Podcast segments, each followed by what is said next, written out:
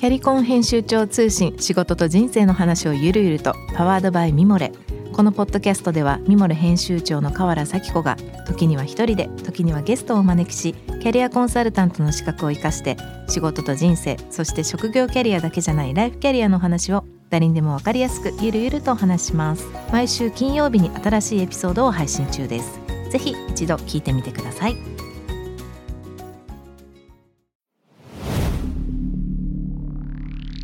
スピナーナビゲーター中道大輔です。Vision to the Future with Forbes Japan。このポッドキャストは、物、こと、人の魅力を引き出すことで日本のカルチャーの価値を再定義し、世界と共有するコミュニティプログラムです。ショートコンテンツ Vision to the Future Stories と題しまして、毎週水曜日、金曜日、日曜日に Forbes Japan よりピックアップしたニュースをお届けしております。今日ご紹介するトピックはですね、ろくがつにじゅういちにち、株式会社日本 エムアンドエー センターのですね、代表取締役社長、三宅卓さんをピックアップしているトピックです。題しまして、地方人材を活性化させるチャンスと、エムアンドエー 業界が打ち出す ティーピーエム 戦略という記事なんですが、あの、まあ、僕もちょっと、ね、なるほどと思った部分もありましたが、まず、まあ、これはあの、エムアンドエー センター、日本ね、日本 エムアンドエー センターというね、まあ、ここ最近ですと、エムアンドエー というものがあの日本にもきちんと浸透し始めて、まあ、その中心的な存在の一社だと思いますが、えー、彼らがですね ティーピーエム というこれはまあ上場の仕方の種類の一つですね、えー、それのまあ東京プロマーケットっていう東京証券取引所が運営する株式市場の一つなんですけど、これ何かというと、まあ、いわゆる上場と言われるあの株式市場の中でここのこのマーケットには、まあ、いわゆる一般の、あの投資家じゃなくてある定義されたプロの投資家しかいませんと、そういう人しか、まあ、そこの株の売買ができないということなので、そうすることでいわゆる上場企業の負担やリスクを軽減しているという特別な市場らしいんですけども、まあ、エムアンドエー センターの宮川さんのポイントとしては、まあ、そこの株式動向の話じゃなくて、まあ、地方創生ということをポイントにして、あの今 エムアンドエー センターの一つのサービスが地方の、まあ、企業に対してこの ティーピーエム を進めていると。で、もう僕が今日このポイントを上げたかったポイントの一つに、実はこれ僕もこの、まあ、数字がなあのあるんですけど、ずっとこれはあの見てきて問題だと思ってる、僕のこ個人的には社会問題だと思ってるんですけど、あの日本企業日本にある企業、まあ、ほとんどが中小企業ということは、まあ、どなたも知ってると思います。これ別に日本だけに限らずなんですよね。だから日本だけがすごく中小企業多いというふうになんかこう捉えられがちですけど、実は全然国の人口とかサイズに対して言ったらあの全然日本よりも多いところ、確かチェコとかもそうですし、イタリアとかもそうですし、あんまりあの日本が特筆して中小企業多いわけじゃないんですね。ただしその中身の話で今日本にですね約さんびゃくはちじゅうまんしゃ中小企業があるみたいですね。でそのうちにひゃくよんじゅうごまんしゃの経営者がオーバーろくじゅうごだと、ろくじゅうごさいを超えてらっしゃると。でさらに問題なのはそのうちのひゃくにじゅうななまんしゃが後継者がいないと言われてると。日本のまあ全体のきゅうじゅうきゅうパーセント 以上がこのさんびゃくはちじゅうまんしゃトータルの中小企業という枠に入る中で、そのさらにさんぶんのいちが、まあ、後継者の方々がいらっしゃらない。まあ全てじゃ当然ないと思います。あの本当に全ての企業が入っているので、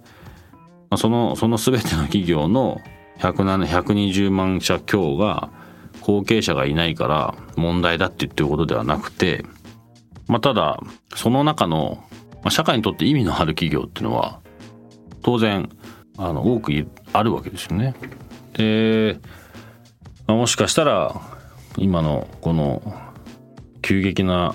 なんていうんですかね、ビジネスだけじゃなくてこの社会を取り巻く環境の変化とかで、あのまあ当然新陳代謝というのはいろんなところに必要だから、まあ、その、そのうちの一つに、まあ、結果的になんなきゃいけない場合もあるかもしれないですけど、ただそうじゃない技術だったり、まあ、サービスだったり、まあ、何かしらの形で本当はもう少しできるけど継いでくれるまあ、メンバーがいないから会社としてなくなっていく、まあ、雇用もそこには当然あるだろうし、そこで世の中の約さんぶんのいちの企業はそういう状態です、日本全国の。でまあおそらく主にこれは地方の企業に多い。なので、まあ、宮家さんはそれを エムアンドエー っていうオプションで、まあ、自分たちにもあの、まあ、そういうね、そういう会社を営まれてる方にも エムアンドエー することで、あのまあどういう形か、キャッシュの場合もあれば違う形もあるかもしれないですけど、資産に代わってでそこの会社の人たちのいわゆるあの人材も生活ができるという、まあ、仕事が続けられるということもできて、で違う会社がその会社を買収すること、することによってまた別のシナジーを生む、要するに相乗効果があるんじゃないかということだと思うんですけども、僕は、まあ、僕もそう思います。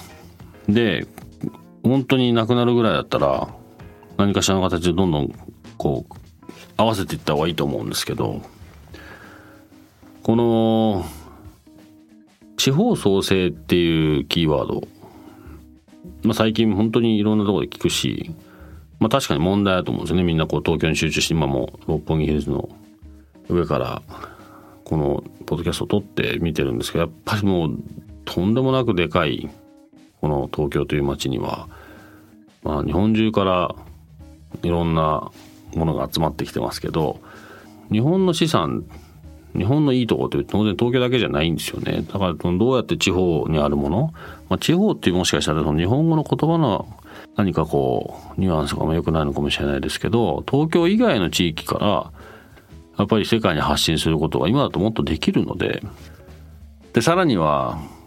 文化ってそこにたくさんあるじゃないですか。だからまあ僕はいつも言ってるけど、どうやってその日本の文化を残しながらきちんと世界に伝えるかっていった時に、決してそれって東京だけの話じゃないんですよね。で地方にあるものとかこととか人とか、そういうものを僕はやっぱり世界とつないでいかないと、まあ、日本自体が潰れていっちゃうし、まあ、そういう意味ではその宮家さんがおっしゃってるその地方創生から日本を元気にするっていう意味では、僕もぜひね、それは何かしら形になしたいですし、今しようとしてる途中ですし、大きなね、なんていうんですか、ウェーブを作りたいと思いますけど、あまりこうなんなんだろうな、なんかその仕事とかすごく難しく考えてるのかもしれないんですけど、本当にそこのやってることを、まあ、いつも繰り返しですけど、価値をどうやって作っていくか、その価値を伝えることが大事で、伝わる人が日本だけには限らず世界にたくさん待ってるので、この地方創生の一つのキーワード、それはまあ宮家さんからすると エムアンドエー なんだと思うんですけど、 エムアンドエー をした、まあ、僕らもね、もしかしたらこのスキームって一緒になんかできんじゃないかなと思うけど、あのエムアンドエー してもいいし、その日本にあるそのいろんな価値を持ってる、まあ、今回で言えば企業、まあ、その後ろにある人、結果その周りにあるこういろんなカルチャー、これをね、ぜひ世界に向けてみてください。本当に世界の人待ってるので、これって世界って言った時にすぐアジアとか中国とかじゃなくて、個人的にですよ、これは個人的に僕の、まあ、ロジックも持ってますけど、日本の企業の、もしくは日本の文化の一番今理解してくれる相手っていうのは、同じようにその文化がなんていうんですかね、こう、ま、マチュリティというか、ま、マチュア、マチュアな、まあ、マーケット、つまり新興、新興マーケットではなくて、ある程度物とか文化が落ち着いていて、こうそれを理解する、本当の意味で理解する許容範囲がある欧米だと思うんですね。まずはアメリカもそうですし、特にヨーロッパヨーロッパはただちょっと本当に国がたくさんあるっていうことは、まあ、ある種のディスアドバンテージですけど、我々から見てそちらの人の方が本当にそのまんまで理解してくれるので、僕はとにかくその日本の魅力というのは、まあ、距離的な問題はあるにせよ、欧米の人たちにまず今はもっと正しい形で理解してもらう、それを理解してもらうためにはコミュニケーションすることで、それはつまりはビジネスオプチュニティになって、でそこで欧米できちんと形になったら、必ずアジア、これからミドルイースト、アフリカ必ずついてくると思うので、そういう目線でこの日本の地方創生、もしかしたらこの エムエー もそうかもしれないですけど、うん、そういう視点で一度見てみてください。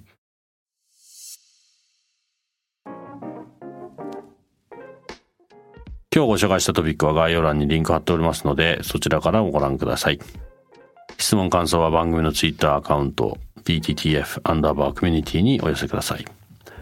このポッドキャストはスピナーほか Spotify、Apple Podcast、Amazon Music などでもお楽しみいただけます。お使いのプラットフォームでぜひフォローしてください。そして毎週月曜日には様々なゲストとともにお送りするゲストトークエピソードも配信します。詳しくは概要欄に載せてますので、ぜひこちらもチェックしてみてください。Vision to the Future Stories。ここまでのお相手は中道大輔でした。